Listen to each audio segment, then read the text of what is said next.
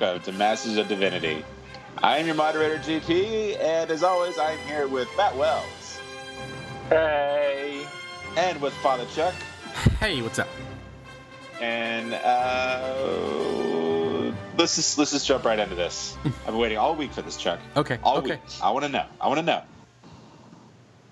Uh, how's it going with Avatar? No, there's really nothing more to report other than um, there was the, the, Stephen Lang is going to be the villain in all the sequels. But um, I will say I was having an interesting. Um, uh, I was on a comment thread on Birth Movies Death, and one of the commentators on there said something. He's like, I think he's trying to be kind of funny, I guess, or facetious. I, I don't know. But anyway, he says, I think I might be the biggest Avatar fan because I've never. He's like, I don't think I've ever met anyone maybe that's what he said. Maybe he didn't say his biggest Avatar fan. He just said, "It's like it's like I've never met anyone that likes Avatar as much as I do, either in real life or online."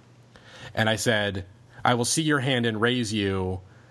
that I spent two days on the Avatar Wikia, and I can name many of the fauna of Pandora in both its Earth and Na'vi names. Um, wow. And plus all three names of the Banshee. And this morning I checked my email and there was a reply to that where this guy said, "I will see your spend two days on your uh, um, on the Avatar Wikia and raise you this guy," and he sent me a link of a human being that is modifying his body to look like a Na'vi, like he's wow. tattooing his skin blue and having all the markings and everything put on him. I, I, I, I look. Here's the thing that ain't me. I don't know what takes you yeah. to that place, but uh, that's that that Avatar depression syndrome, man. That's what that is. I guess, man. I guess so. That's so. Like all great trilogies, the third part is kind of a letdown. But whoops. Oh, did you ever find that game that I was telling you about? The one that didn't exist. I swear there there was talk of it. I don't know. What a, I'm imagining things, going crazy. It's like um, it's like uh, it's like the Sinbad movie, where Sinbad is a is a genie that oh, everyone yeah. thinks exists but does not. It's a Mandela effect. It's a Berenstein Bears. Right. It's, Which, yeah. by the way, when they announced that Will Smith was going to be the genie in the live action Aladdin, there was yeah. a small part of me that was like, I kind of wish they had given Sinbad that chance. He's not doing anything these days. It'd be pretty well, awesome. It would be a pretty awesome coda to the trilogy about Avatar if Matt chimed in and was like, "Bro, I'm also a big fan now." it's it's Matt. not going to happen. Don't hold your breath. so not, you're not a big. You don't like Avatar, Matt? I thought you were kind of no. into it. No, oh, no, okay. no. I, I, will say that I. Do you have a steel case DVD? I should have. I should have watched watched it again. I, do you own it? Do you own a steel case Blu-ray of that? No. Oh. I am the proud not owner of any Avatar object. Well, I'm disappointed that the MMO doesn't exist. Me too. Because uh, I I was really excited to see what you dis- would have discovered, Chuck. Would have been awesome if I came on and I was like, "Yeah, so uh, I've been playing for three days. I'm level 50. Um, I, I think I might be the only non NPC on the game." yeah. Well, that's enough of that. Uh, yes. Thank you, uh, Chuck, for that epic uh, three-parter. Hey, although we should just do like James Cameron. let's let's thank James Canyon. Can- Canyon. Let's thank James Cameron. Let's James, thank James Sam. Canyon directs different kinds of movies. JP. let's thank Sam. Uh, uh, Sam Worthington. Worthington. Let's thank Sam. Thank Sam Worthington. Jake Sully himself. oh Lord. Well, now that we're done with that, uh, listeners, you're listen- If you've been listening, you know that this is our third part in our, our, our very not very creatively titled creator series. And uh, last week I announced that this week we'll be doing Steven Spielberg uh, two weeks after I had said I was definitely not doing Steven Spielberg. He gave us a M Night Shyamalan esque twist about Steven Spielberg. I did a I did a Christopher Nolan says Robin won't be in the movies uh, twist. No, because that would be like we're actually going to talk about. Uh, we're going to actually Why? talk about um, the guy Why? who the Why? guy who direct the, the guy who air quote directed Poltergeist. Guys, can we make a pact as a podcast? Yeah. Can we never bring up that movie again, ever? We're still recording, right? What movie? the the the third Batman movie Oh. that you're Oh. forcing me to Dark Knight- acknowledge the existence of again when I just said we're gonna never bring it up again. Here's a question for you, Matt. Dark Knight Rises. That's a good movie, man. What would you rather watch? If you if you only had two movies the- uh, of the two movies, and these are the only ones you could ever watch again, would you watch The Dark Knight Rises or Batman Sorry. v Superman: Dawn of Justice? Okay, Ah. what did I just walk into? Uh, a horrible, horrible question. I gave him a Sophie's choice between The Dark Knight Rises and Batman v Superman. Oh, Dark Knight Rises. Are, cho- are we choosing which one to watch? Yeah, if you uh, no no no like if it was that was it like you like you could only watch one and nothing else ever again like you only have Oh. one movie left.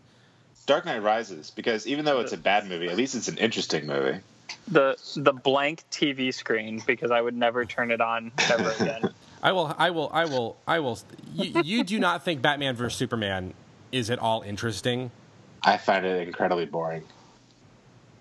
Okay. And No, So let's I- talk about your let's talk about this I- Steven Spielberg. Hey, wait, hey, wait, hey, wait.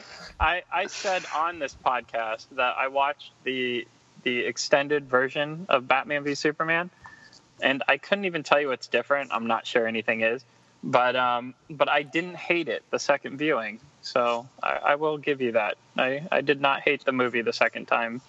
Um, I still don't like it, but my anger and hatred toward it was gone. So I, I can I can give it that. At Can least. we can we do like a, can we do an episode where it's just Father Father Chuck um, defends his terrible movie taste against you guys? Isn't that, that doesn't every sound episode? very fun. I guess it is every episode. Um, I, I Oh, mean, man. I think it would be interesting to talk about all the all the movies you think are underrated because I, I find that to be interesting. I think the only one that I don't, I really don't. I think the only one that really irritates me is is, is Batman vs Superman. That's the only one out of all the ones that you like that everybody else doesn't like. Uh, Tron Legacy. I mean, I haven't. I, I Chuck, I have not seen that movie in like ten years, so I don't even know. Can I point don't- out that I managed to bring up both of these movies on a pretty regular basis on this podcast? I'm willing to bet that 50, at least that maybe about 50 episodes of this podcast, I mentioned one of those movies in in, in there. Yeah, yeah, When but that's why we and that's why we lose a listener every week. Yeah, that's probably why. we're gonna gain them back tonight, baby. Yes, we are because we're talking about The the greatest living filmmaker, Steven Spielberg. And um, I don't think he needs an introduction. Also, because we're really short on time. you know who he is. You know who the man is. Uh, Chuck, do you do you know who Steven Spielberg is? Matt, Uh, do you? He directed a little TV movie called Duel, right? Eh. That's one of them. Yeah, yeah. That's who we're talking. We're talking about Steven Spielberg. Um, Director of Duel. All right, JP, I, I want I want you I want you to name every one of his movies.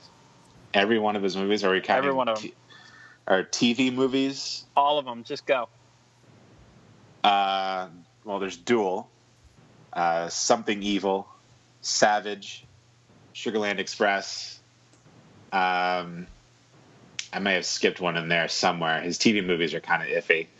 Uh, Sugarland Express. I think he did. Did he do Jaws after Sugarland Express? I'm pretty sure he did Jaws. That, that that's when he like really broke out. I think. Uh, Jaws. I mean, do I have to go in order? Are we doing a filmography? Like, Just name movies, just- man. I'm- Don't make this more difficult I'm, than it needs I'm to already be. I'm already Okay. disappointed at how long it's taking you. Oh, you know exactly. Uh, well, because the '70s are, are, are muddy for me. I'm just now learning about them. His TV the 70s stuff. were muddy for a lot of people. Go ahead.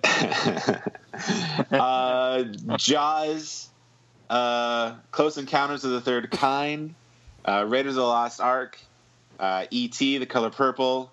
Are we counting Poltergeist? We're going to count Poltergeist. He did Poltergeist. Uh, yeah. Uh, I say Color Purple. Uh, Always, Hook, uh, uh, uh, Jurassic Park, Schindler's List. Um, oh, what came after Schindler's List? Was it The The, Lost Lost, World? World? Lost World, Amistad. You forgot you you've already forgotten Temple of Doom and The Last Crusade. Crap. Crap. Uh, yeah, those movies. Um, And Yeah. ladies and gentlemen, my childhood. uh, Jurassic, yeah, Jurassic Park is in there too. Uh, uh, Saving Private Ryan, and then um, that's when people think he stops being interesting, but I disagree. then a- artificial AI, artificial intelligence, and then Minority Report, and then um, I'm I'm keep I'm going to keep going, guys. Yeah, that's what we Minority want you to do. Minority Report. Oh gosh, Minority Report. 20 what minutes year, ago. What year was Minority Report? 2002, 2002, right? And then he did War of the Worlds after that. No, no, no, no, no. Minority Report, then Catch Me If You Can, then War of the Worlds, and then uh, Munich. Oh, such a good movie, you guys. Munich was 2005, 2006, 2006. Munich, and then Have you, did you say Amistad? Did you forget Amistad? Yes, I already said, Oh, he I said said- Amistad. I said Amistad, fool. Um, see, this is kind of where I, I, I admittedly kind of stopped following him a little bit. I think he did War Horse. I think. Still haven't seen that movie. Um, and then did some Tintin movie, and then I don't know Lincoln. Um, uh, yeah, there we go. I mean, you. If it weren't for me, you would not have noted Temple of Doom and Raiders of the Lost Ark. Come on, man. I think you mean Last Crusade. That's what I mean. You're, you're aren't, aren't you missing Oh. one big one? I don't know, Oh my I'm gosh. missing Kingdom of the Crystal Skull. Aren't, Yes. aren't you? Aren't you missing? Aren't you missing one really big one? Am I? Another childhood favorite? I mean, I don't know. Am I? What, from E- from what? like- oh, like ET. E.T.? I He said said ET. ET. He said ET. Oh, did you? I didn't hear it. Yeah, I said ET. Okay, my bad. My bad. Oh, you also forgot his contribution to the Twilight Zone movie. oh, that's true. Uh, yeah, that's true. Yeah, I forgot about that. Good movie. Honestly, I think he tries to forget about it too. Well, yeah. look, look it up like on Google, that folks. movie. Look it up on Google. yeah, look up Twilight Zone movie controversy. Um, I, let's let's do let's do a little kind of an invert version of what you did for us. Um, okay. You might have kind of already answered this last um, last episode, but why? Why did you pick Steven Spielberg as your creator? Because I believe that he is our greatest living filmmaker and might be, at least on this side of the world, one of the top five greatest filmmakers of all time. If you if if you enact the the pop culture prophet curse on this episode, um, this Oh my- episode this episode is to be deleted from existence forever. Just for the record. I was. Uh, I, what's really weird today? I was thinking today, like, I actually asked myself, what if Steven Spielberg dies soon? Like, how will I react to that? You may not hear from me for a while uh, when that happens. if that happens, um, If I I chose Steven Spielberg because I, I I think he is the greatest filmmaker of our time. I think he's one of the best filmmakers of all time, and I and he has his influence is astronomical. Um, I think that he has influenced everyone who has ever watched a movie, and I think as a creator, I don't think there are any creators like him in cinema because he really only directs when it comes down to it. He's not one of these. He's not like M Night Shyamalan or Quentin Tarantino, where like they have to have be like literally authoritative, where they're writing the screenplay and directing and you know over everything. He does have a hand in everything as you're supposed to as a filmmaker, but he would still say, "I am a director," and I think that's unique, and I think it's wonderful uh, because he's because of that he's helped out a lot of other people, you know, writers and stuff, well, and, editors. and it's as you're listen, as you're going through the list of his movies, it made me realize how like diverse they can be because he goes from Oh, yeah. he goes from something like War of the Worlds to Munich, Oh yeah, Tintin That- to Lincoln. right. It's just so it's Yeah, so and that- jarring, and, and and it's almost because it's not it's not like you know like Wes Anderson or Scorsese or something where there's clearly there's a certain kind of movie that you expect them to make. Spielberg is a bit of a grab bag. I mean, Yeah. he's kind of he's worked in literally every single genre. Just about, uh, except for anime, I guess. um, and actually, I don't think he's made a documentary. Hmm. Don't think he's done that. That'd be interesting. He's probably produced Um, one, but he's not been in. Um, uh, he's also probably not done like a straight, just straight action film. I don't know. I think I think he would say Raiders is a straight action film, at least for that time. No, I guess it's true. Uh, um, but uh, what was I going to say? Uh, but yeah, that that's also another reason why I, I why I love him so much is because he, he is such a grab bag. But that is part of who he is, in that he has that classical style of filmmaking. You know, old directors from from back in the day, they didn't just do like one kind of movie. They did tons of different kinds of movies. You know, you have your Howard Hawks and your John Hughes, not John Hughes, um, John Huston, who just made like a bunch of different films, not just like one where you like see you look at the screenshot like, oh, that's a John Huston movie.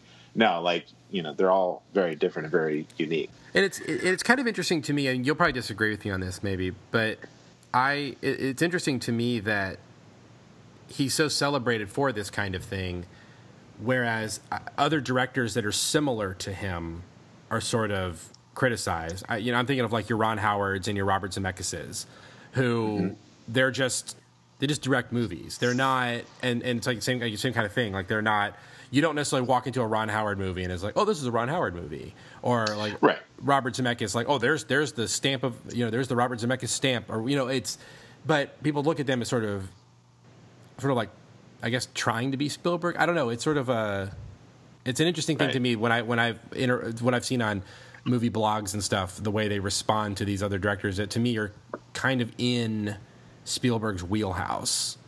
A little bit, but I think the difference is that Spielberg, and I'm going to get into this a little bit later, but Spielberg is just a better filmmaker. Period, from a technical standpoint. Um, yeah, yeah, and I, yeah. I'm not trying. I'm not trying to say that that, that he that, that like Zemeckis is just as good as him or something. But I'm just saying that that He that- could be if he, Huh? if he tried. He could be if he tried. can we, can, we, can we just take a brief moment since we're talking about Zemeckis just to acknowledge just how wonderful Back to the Future is oh, it totally is. and how Yeah. that to me feels like it should be a Spielberg film. Oh well, he produced it. I mean, he has a he had Yeah. a large hand in it, you know. So That and Goonies, right? I mean, that was also Yeah. another- yeah, But- and Gremlins and Yeah. things like that. Yeah. Um, So Matthew, but yeah, that's that's sort of the why I chose him is because of his influence, and he's just he's a he's a he's a giant, and he has influenced me greatly. Uh, even like without even, I mean, I, in ways I probably don't even know. And he, to me, he is like, I don't use this term. I, I don't like the whole like, oh, he was born to be a filmmaker whole thing because I don't really believe in that. But I, I think if you're going to make a case for someone who was born to be something like a filmmaker who who is born naturally in cinema, it's Steven Spielberg. Because I think that he does things so well, he doesn't even know what he's doing. you know, that's how good I think he is. Anyway, that's the why. okay. What have you watched to prepare yourself for this episode? I watched two movies, Chuck.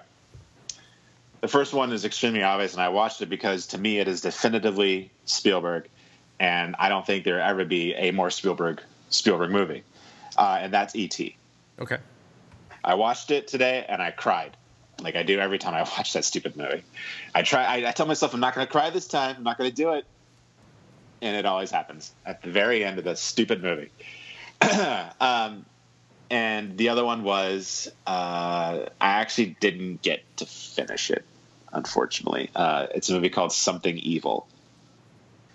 Uh, it's his second uh, TV movie. It's actually a, a horror movie that was made uh, to kind of kind of capitalize on uh, The Exorcist, which is kind of getting famous at the time. And before the movie, by the way, uh, it was when the book was becoming popular, and they decided to make a movie about demonic possession, and they got Spielberg to direct it, and also a lot of borrowing from Rosemary's Baby and stuff. And uh, it's interesting because even back then, um, he still incorporates a lot of technique uh, he used way back in 1974 or so, 73 or 74 or something, a long time ago. Uh, so those are the two movies I watched to prepare, and um, E.T. You know, oh, I don't know what I can really say except that um, you know when I first watched the movie, when I first discovered it, I was I had to have been like five years old, and I was rummaging through a stack of VHS tapes that did not have their boxes. They're just black plastic t- stacked on top of black pa- plastic. And one day, as a little kid, I was just kind of rummaging through them, and I found this one that stuck out to me, and it stuck out because it, the the um, the heads were green. Uh, you know, most heads yeah. on VHS were white. And I turn it over, and you just see two little letters that say ET. And I decided to watch it, and I was like obsessed. Uh, mostly, and I think the music has a lot to do oh, with dude why that movie is so wonderful. Most movies that John Williams has scored, yeah, uh, he is a huge reason why. Like I think a lot of movies are great. Um, and uh, the whole movie, you know, he made that because it is about it's it's about a kid dealing with divorce and then this alien comes in and like he kind of in a way sort of metaphorically represents like the missing his missing father figure in which a way was, even though he's which was our lord and savior jesus christ I know there is that one shot where he's in the van, right? And he's like covered, like he always looks like he has like a white robe on. Yeah, there's all this fog, and he's glowing. It's like okay, that's totally like a Christ image. Yeah, so the boy was uh, the, boy was missing a relationship with his personal Lord and Savior, and that's what would have fixed everything in his life. E. and then is, he ascended into heaven. And, and you see the T, the T looks like a cross. JP, it's it's all connected. It's all there. Oh gosh. um, but you know what I what I love so much about ET. Um, I don't even know where to begin, and why I chose it for this is because, like I said, it is definitively Spielberg, and this movie he has said that it's his first personal film, and because of the success of his of this movie that was so personal to him, he had the courage to make other personal movies like uh, Schindler's List. Like he even he he credits ET for Schindler's List himself personally. He's like, I, I would have. He said I would never have done Schindler's List if I hadn't done an ET. Interesting. Um, and it's personal because it's about divorce, and you know his parents were divorced, and he was very young, around the same age as Elliot in the movie, and had had a significant impact on him when he was at when he was at that age. Hmm. And um, you know, and and you can see so much of like the love in, in, the kids in that movie. You know, a lot of the adults are shot from like the waist down, which is kind of interesting, like a peanuts kind um, of thing. Yeah, yeah, with the exception of like Elliot's mom and. Uh, who also and, and also a character who actually might be my favorite antagonist in movies. And I, and I say I use the word antagonist very carefully because he's not really a villain. He's called he's referred to as Keys in the script and in and on in the credits. He's sort of he's he's the antagonist. He's going after ET, but he's not really a villain. He's not a bad guy. He's just kind of doing his job. Right and he's also he said himself like he he loves ET. He's and the, uh, he's talking to Elliot in a scene, and he says, um, "I'm glad he met you first. You know, I thought I think that's really touching. It's really interesting, and uh, Spielberg himself has even said there are no villains in ET, just like there are no villains in Close Encounters of the Third Kind. And what's interesting about Close Encounters of the Third Kind is uh, a legendary director is in that movie named Francois Truffaut. He came he coined the oh he didn't coin it but he helped coin the term the auteur theory. Mm-hmm. he's a film critic and a filmmaker. Made a movie called 400 blows which is legendary uh, and uh, look it up kids. It's a good movie. An old black and white french film. You'll love it. Um, anyway he was working on close encounters with steven spielberg noticed him directing the children in the movie and he's like steven you, you, you get you get along with children so well why don't you make a movie about kids and uh, that sort of was part of the spark for ET. Interesting. Yeah. Um, so, so Matthew. Yes. Uh, since we're all here to talk about Spielberg, um, w- I, I know your schedule did not allow you to really delve in delve into the filmography of the Beard. Um, but when we're talking about Spielberg, is there is there any anything of, of his that he has touched, that he has made that um, that you want to talk about as a creator? Yes, he, yes, he ruined my life. Oh, why? How did he ruin your life? Oh, come on, you all know how he ruined my life. Indiana Jones and the Crystal Skull. He, he, he yes. Um, no, he single-handedly is, Oh. is, is responsible for Jaws. the greatest horror movie in the history of all movies, um, and he has ruined my life with Jaws. Yes. Um, Oh, no, right, okay, yeah, yeah. I can't I can't go to a beach. I can't hang out with my kids and swim in the water. Um, it's my wife loves the beach and I hate going there and it causes her to get upset and it's all his fault. Um, so yeah, no, he ruined my life. He he is mean. Um, he he still Matt, haunts me to this day. I'm going to take a moment here. I'm going to and I'm going to say you, you, you got to face your fears, brother. I've been Mm-hmm. Yeah, actively no. trying. I've been actively trying to do that myself. Um, um, I, I, you know, I, I, I rode the Banshee at Disney, and that helped me deal with Gosh. my fear of falling. Do we But have to bring but- Avatar into this? Hey, I, I, it was just a brief moment. But the other thing was, uh, the, the, the, you know, Matt, what I am completely petrified by, right? Mm, What's up? Cockroaches. Terrifying. Oh yeah, I know. I hate roaches. Roaches are barely, barely, barely second to sharks. Yeah. You guys are weird. So, so I've been trying to challenge myself to get over certain fears of mine, and we may cut this because this is kind of gross, maybe. Um, but there was there was a roach that was it, it managed to get into my house the other day, and I killed it barehanded. Like I barehanded that bad boy. Pa! Ew.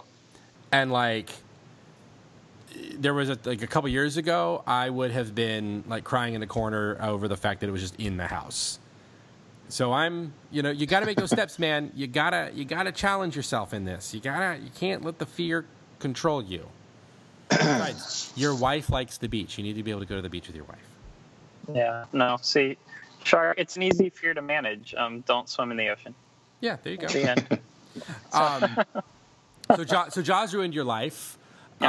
um, what what else what what else what, what is what what has affirmed your life from you see, yeah, yeah, yeah, yeah. You see, this this man confuses me, and I should also say that he is responsible probably for all sorts of issues I'm not even aware I have, because the same the same man who destroyed my life also influenced it positively in so many ways, um, with things like Indiana Jones. Um, that was probably like ninety percent of my younger childhood um, and then probably something like 99.99999% of my mid childhood would be Jurassic Park. oh my god Oh yeah. So Wow. he he yeah he makes no sense to me. I, I don't I don't get it. I I I hate him when I'm at the beach, and I love him every other time. Um, I, I yeah I don't get it. Well, you know, it's what Spielberg is is so great at. Devin Faraci has said this in one of his articles about him is that he captures two emotions that make us feel like children, and it's wonder and terror. Hmm And Yeah, we can look guess- at both as children when we watch his movies. Yeah, I guess I guess that puts it well. Yeah, he just makes me feel like a child. There you go. That's great. So he just that's that's fantastic. well i'm gonna Um, But no, I mean he he terrified me. I can't swim.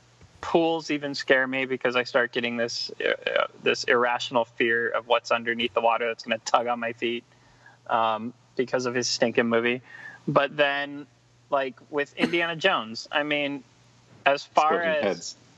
as far as a fictional work of art can go, I mean, what else influenced you as far as when you were younger, uh, like your view of what a man was? Uh, I, I think Indiana Jones. Like, he, Yeah. he, he, he fought um, people, I think James and Kirk, you, but he he he fought against the like he- I mean he fought against Nazis. He literally fought against like the worst people on earth. Um, he stood up for everybody else. Like I, I don't know. It's Indiana Jones. He's brave. He um, as far as like as far as movies go back in that time period um, with uh, like even the the women characters, the way he interacted with them. It, I mean, you all know how I feel about James Bond, but James Yeah. Bond is not going to um, hold quite the same level on how Indiana Jones interacted with a woman compared to how James Bond interacts with a woman. It's Um, really funny because I, I think Indiana Jones, as cool as he is, he's really kind of not. uh, Also, like Yeah. Because he, most of the a time he's kind of a goof. He's a professor, but like whenever he's whenever, when he is being manly and like badass, he's also like kind of stumbling his way through the whole thing. Oh yeah. and with and with women, he's kind of posturing a little bit. Oh totally. Yeah. Um, Yeah. I got to I, I, I, when I think of Spielberg. Um, are you done, Matt? I'm sorry. I don't want to like just shut you down. No, I mean, if you let me keep going, I'll talk for the next three hours about Jurassic Park. So Well, so that you, was a, should, you should probably interrupt and, and go for it. Yeah, so that's I'm going to talk about a couple of things about Spielberg in particular, and and it's it would be so easy to get bogged down in certain movies of his. Um, Yeah. What I want to do is talk about him as a creator, just from my own perspective of things that of two things that I'm really amazed by with him. Well, one, it's brief. I'll just say when I saw Lincoln, um, the one of the opening sequences of Lincoln is is the Getty, is I believe the Battle of Gettysburg, right? Um, or It's been a while, but I think so. I mean, but it's it's a it's it's a battle that, de- that demonstrated how much of the Civil War was actually fought with bayonets, and it made the Civil War a really ugly war, uh, Yeah. in just a little like thirty second shot, um, which I thought was really remarkable because I you know we we we we we, we don't we, we tend to downplay in cinema how really gruesome and awful the Civil War was. Um, Right. I think, but um, but that, that's an aside. But I, I will say that Spielberg knows how to create such an immersive film experience. I mean, when they when when they did that redo with Jurassic Park in 3D a few years ago, I was amazed at how well that movie still stands up. Oh yeah. Um, and how the T Rex sequence still is scary. It is So good. It is so like harrowing and scary. It doesn't matter that I've seen it 50 times. I still am on the edge of my seat. But I, I'm using that to lead into one of his lesser uh, one of his lesser rated films, but was one of the most intense cinema going experiences of my entire life. And I think JP knows where I might be going with this because we saw it together, and we were All three of us. and, all three of us saw it together, and we were all cigarette smokers at the time, and we were heavy cigarette, cigarette smokers. Afterward, was um, was uh, War of the Worlds, and how he could he could make a sound effect terrifying. The you know the Yeah. sound effect of the tripod. I hated it. Uh, even now, like I, I a few years ago, I watched a movie with Kana, and I was we watched it in the we, we were house sitting for some people, and it was like we were in the basement of this house, and it was just completely horrifying. Just every time I was like like clamming up when I heard the sound of the tripod. I know, yeah, I remember. I, we were watching it. The, the three of us and some of our other fan, other friends went into it. I don't think we were expecting that either. No. like because I think the critical reception at the time was kind of was kind of cold, Yeah, and we were just kind of going like, okay, you know, Spielberg, Tom Cruise, War of the Worlds, let's let's do, let's do it. And then I just remember being like, stop the roller coaster now, please. because the movie does not let up. Not at all. And I think a lot of people were, were really pissed off by the happy ending. And I'm like, how nihilistic do you have to be Right. to think that movie didn't deserve a happy ending? Yeah, But yeah, yeah, uh, War of the Worlds is a terrific movie and a very underrated movie. You know, War of the Worlds came out in a period in Spielberg's career that uh, people are very confused by because um, it's a very dark period. And I think it, I don't think there's a coincidence that it was like post 9 11. right. You know, I think it has a lot to do with it. Well, and it plays off of 9/11 imagery. I mean, people walking around covered in ash at one point, where it's the ash of people. I mean, I think he's clearly drawing on that stuff, but not in an exploitative way. It wasn't like um, like people didn't really seem to get that upset by it the way they did with, say, Cloverfield. Right. Yeah. Um, but um, I also have to say, too, just as a final note, I, I also appreciate his sort of trash cinema. Um, and I, what I think of specifically here is Hook. Um, Oh, God. I know people like really dislike that movie. I mean, it's obviously you know it's not on the level of like. Did he do Syriana? No, he didn't do Syriana. No. Sorry, it's not on the level of like you know Munich. Munich or or um, or uh, uh, Schindler's List or something, obviously. But you know, it and it's and it or even ET. Um, but I don't know. It's I mean it's it's been pretty it, to me. It's a it's a fairly de- it, it's been definitive in the Peter Pan mythos, and it's you know it's I, I don't know. Like I I mean to this day like I still can think of like bangarang or when I I, I mean, I will say when I saw it as a kid, I I, I was like obsessed with it. totally. I, I still I still love Hook. Oh, thank you, Matt. Thank you. I, I actually I actually saw it not too long ago, maybe a year ago. I still love Hook. Yeah, I don't get the hate for Hook. I really don't. Mm, I don't I don't get it. Love it. Yeah, yeah. I mean, you know, I, I, I just it doesn't. Uh, it's you know, it's a it, it's it's very much like a kids movie, and uh, I don't. Uh, I don't know. You have to It doesn't do it. For, it just doesn't do it for me anymore. I'm not saying it's a bad movie because I think I don't because I I don't think he's capable of making bad movies. Uh, I think he just makes movies that Oh, every, every now and then people won't like. Can I say really quick that I to Matt? I, not, it just dawned on me as you were talking about being how he ruined your childhood, made you f- afraid of of sharks. I actually, now that I think about it, I think he's responsible for making me afraid of aliens with Close Encounters, because I have. it's funny because they're not scary in Close Encounters. There's that scene where they Well, abduct I mean, that child. That's true. Yeah, that the abduction scene is scary. Yeah. And I when I, I remember watching that movie, it was on TV like in an afternoon, like a Sunday afternoon or something, before like we were going back to church or whatever. And I remember my mom was napping. I'm just watching it, and the sequence where like the red light is coming out of the floor grates and like the screws start coming up. And Yeah. we had those in my house. We had because I had trailers. we had floor grates, and I I was legit creeped out. And then the scene where the beautiful shot where the mother runs out of the house and she's you see that like On the clouds. Yeah. Um, but like anyway, I think I think that that that sequence right there is why I'm terrified of aliens. That is an intense sequence, and it reminds me of how ET was actually supposed to be a whole lot scarier. Right. Uh, it's supposed to be a, a movie called Night Skies, and it was supposed to be about a family being terrorized by a group of aliens. But one of the aliens was named Buddy and was a nice one, and was kind of befriended the little boy in the family. And he was just like, "Well, why don't I just focus on this little kid and the alien? We can move about that." And then the rest of the script kind of became Poltergeist. Oh, okay. Because it also sounds like part of it could have also been Gremlins. Yeah, I think that's also part of it too. I think that was also part of it. Like, I think a lot of his work kind of fragmented that way. Yeah, Those Um, are two two great movies, by the way. So okay, so, you, Poltergeist and Gremlins. Yeah. Yep. It's just great. so, great you- Yeah. so since I'm kind of I've kind of taken on the the the, the, the, the moderator role right now. Um, Okay. What do you guys think of his? What do you guys want to say about maybe his some of his produ- producing stuff? Like in my mind, I'm thinking of Animaniacs. Yeah, um, like things like that that like are they're part of they're part of Spielberg, but they're not the first thing that comes to mind. But they, I mean, I think like Animaniacs is still like I mean that's groundbreaking. That was groundbreaking television. I mean, I haven't really revisited it since I've been an adult. I have no idea. I remember a kid. I, I loved Animaniacs. Watched it every day after school. Um, producing, like, I think even the first Transformers movie is probably good because he he was attached to it. That's you know? true. That's true. Um, I also, you know, you like we were just saying, like Gremlins and Back to the Future. Uh, those are Amblin Films, which is his company.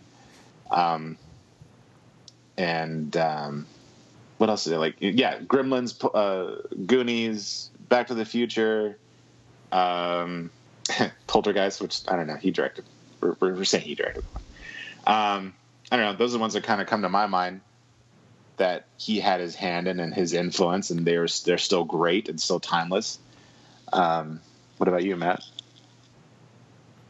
Um, yeah, I mean, I I'm, I have a harder time trying to think of a movie that I absolutely love that he wasn't attached to. Actually, you know what? Uh, Mask of Zorro is something he produced as well. That's a kind of an underrated Yeah. action summer movie that came out a Yeah, the years ago. sequel is awful. But, yeah, it's really bad. But the the first one was a lot of fun. Yeah. I, I honestly did not remember there was a sequel. Yeah. Oh well. Um, I guess I guess I'm like flipping through. I'm I'm gonna be honest. I'm like cheating and looking through his movies that he was producer on, He's produced a lot of movies. There's just like a billion movies. His But one, I one of- mean, one of my favorite lines that I've read about him from his producer role is um, was from the first trans or from the Transformers because he's had his name attached to like almost all of them. Um, he was interviewed once about the Transformers movie, and that's when it revealed that Spielberg is a master at saying things that are like. So someone asked him about the first Transformers, or asked him about the Transformers movies or whatever, and he was like, "What did he say?" He said. Um, he said one thing you can say about the transformers movies is there's there's nothing else like them which the interviewer hears as praise but you realize it's such a non-statement. Yeah, it really is. and that spielberg if you if you look through some of his interviews you see other of stuff that he's produced where he's you know where he's done similar things. But it is Yeah, I amazing mean- how many filmmakers just as we're touching about talking about how many filmmakers sort of want his blessing you know, because Michael Bay wanted, you know, clearly has Spielberg involved with Transformers. Um, J.J. Abrams Guys, guys. desperately Oh, I think you wants to be the new. I, I think yeah. I think what you, what you meant to say was JJ, the next Steven Spielberg Abrams. sorry, sorry. Matt is trying to say Okay. something though. yeah. Um, executive produ- producer of SeaQuest. Oh my gosh, he was involved with SeaQuest. Roy Scheider. I mean, you know what? I bet he's the one that got Roy Scheider. I bet. I bet he directed Yeah. episodes uh, like secretly. Yeah, he's a executive producer of SeaQuest, um, the Casper movie, No. That makes sense. uh, Twister, Men in Black. Um, Wow. I mean, uh, I'm only reading like one. I'm scrolling through 50 while I'm reading these. Um, there was obviously there's Saving Private Ryan, Mask of Zorro, Deep Impact, Heh. um, Yeah. The the Haunting. He was uncredited as executive producer for The Haunting.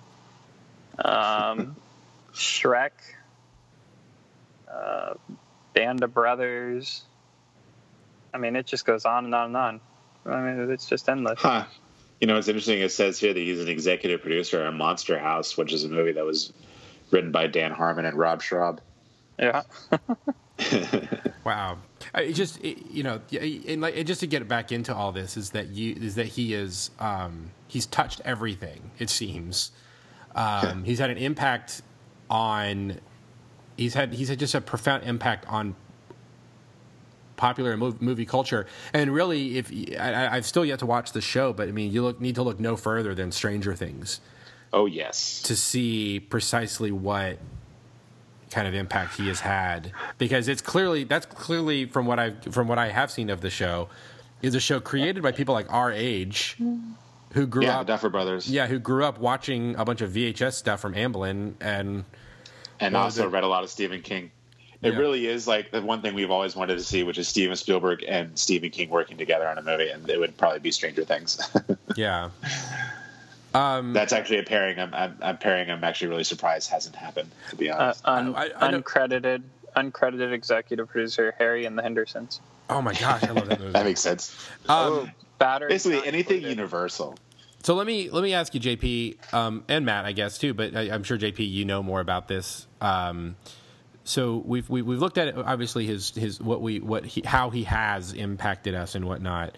Um, he's getting ready to he's getting ready to wade into the waters of nostalgia with Ready Player One. Right. What are your what are your initial thoughts on on what on, on that right there? Because Uh, I get the sense that there's some wariness around it because it seems to just be a nostalgia thing. Right. Well, okay. First of all, did I tell you guys about uh, my Twitter adventure a couple weeks ago? No, probably not. No. Yeah, I don't think I did. I posted something on Twitter uh, as a response to the uh, to the backlash of the Ready Player One Comic Con footage and his quote. Um, he was quoted as saying, "Like I wanted to make a movie where people are watching something and they can say, hey, I remember that,' and everyone made fun of him for it." um, so I, I I I took to Twitter and I and amongst all these hot takes I was reading all these these hot takes, and these think pieces, and you know all these things about Steven Spielberg that I was not agreeing with. I just decided to tweet out, uh, "I need everyone on Twitter to know that they are not smarter than Steven Spielberg." and just off the cuff, That's the title of our episode, by the way. You are not smarter than Steven Spielberg. Go ahead. just off the cuff, you know. And uh, I, I kind of have Matt to thank because because of him, uh, I'm I'm followed on Twitter by a movie critic named Movie Bob. Yeah, I remember. I remember when he followed you and you almost had a heart attack. Yeah, uh, Movie Bob has a significant following, uh, and he retweeted that tweet that I made, and he and uh, it really made the rounds, and I actually ended up getting retweeted by a lot of film critics, Oh, um, especially people like Matt Zoller, uh, Matt Zoller Seitz, who is uh, Roger Ebert's. He's pretty much filling in for Roger Ebert on RogerEbert.com. And uh, apparently, a lot of people agree with me. so, to answer your question, I am excited about it. I didn't like the I didn't like the book. Uh, I actually couldn't finish it. I read halfway through and I stopped reading because I thought it was kind of lame. But the reason why I'm excited is because I, I Steven Spielberg. When you think about his adaptations like Jurassic Park or Jaws, the best things about those movies don't come from the books. yeah. I mean, I'm 100% going to give him a chance, and I'm excited to see it. And and you know, I saw I saw the trailer, I saw the footage, and yeah, sure, they're they're tugging in those nostalgia this nostalgia nostalgia strings. But you know what, man? If Steven Spielberg can't make a good movie out of Ready Player One, nobody can.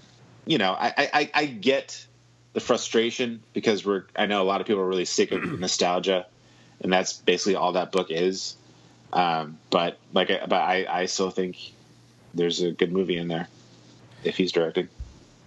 I mean, I know we've talked about nostalgia on this podcast before, and I, you know, our, our kind of, I think, our, if, if I remember our conversations about this, is that nostalgia in and of itself is not a problem. It's when nostalgia is just, like you said, it's like, oh, I remember that. Then that's all it is. It's just there to kind of be a safety blanket to make you feel warm and fuzzy, um, rather than, you know, I like. I mean, I, I mean, there's, there's, there's there are ways I think to play with nostalgia and to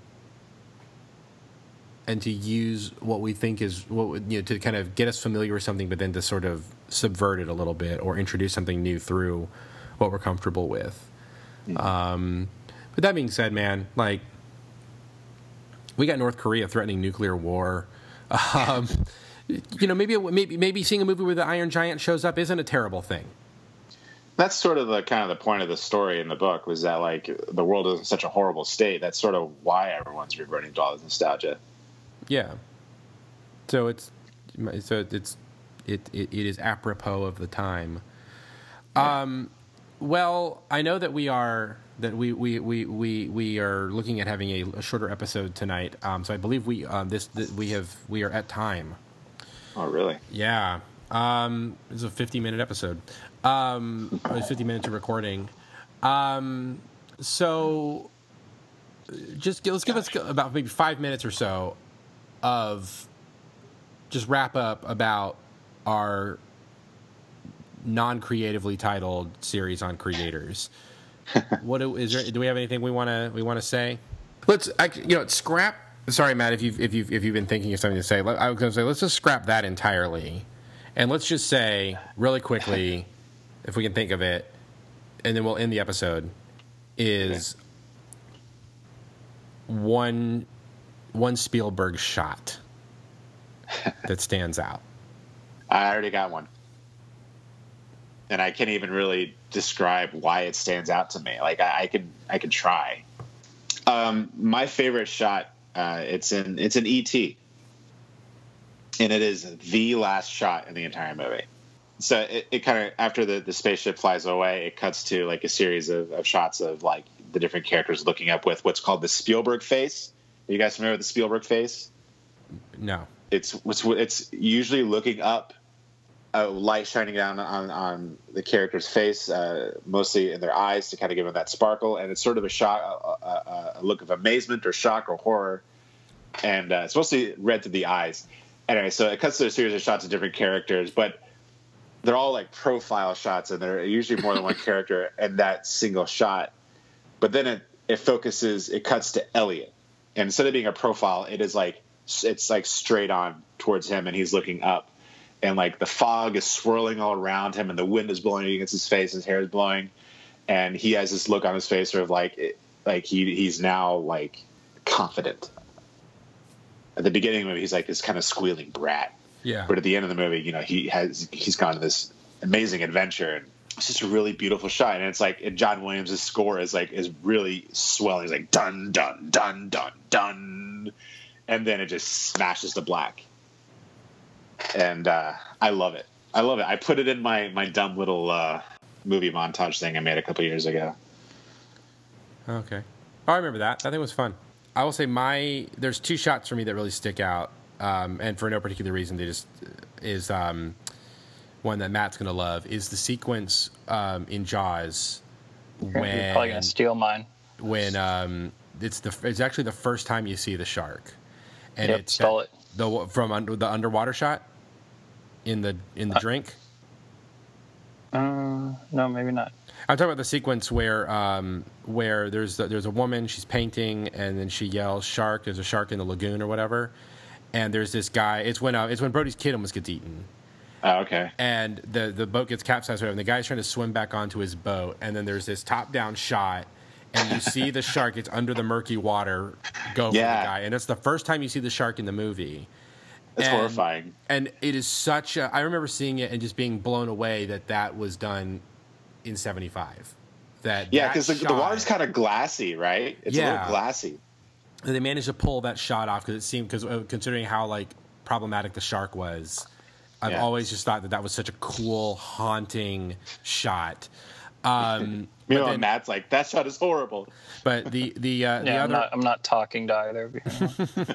but the the other one that the, the other one for me that will always I think to me is a very definitive shot when I think of a Spielberg movie, and maybe it's not that definitive, but it's the one that I go to is the Tyrannosaurus Rex roaring after Yeah. it has destroyed the Jeep.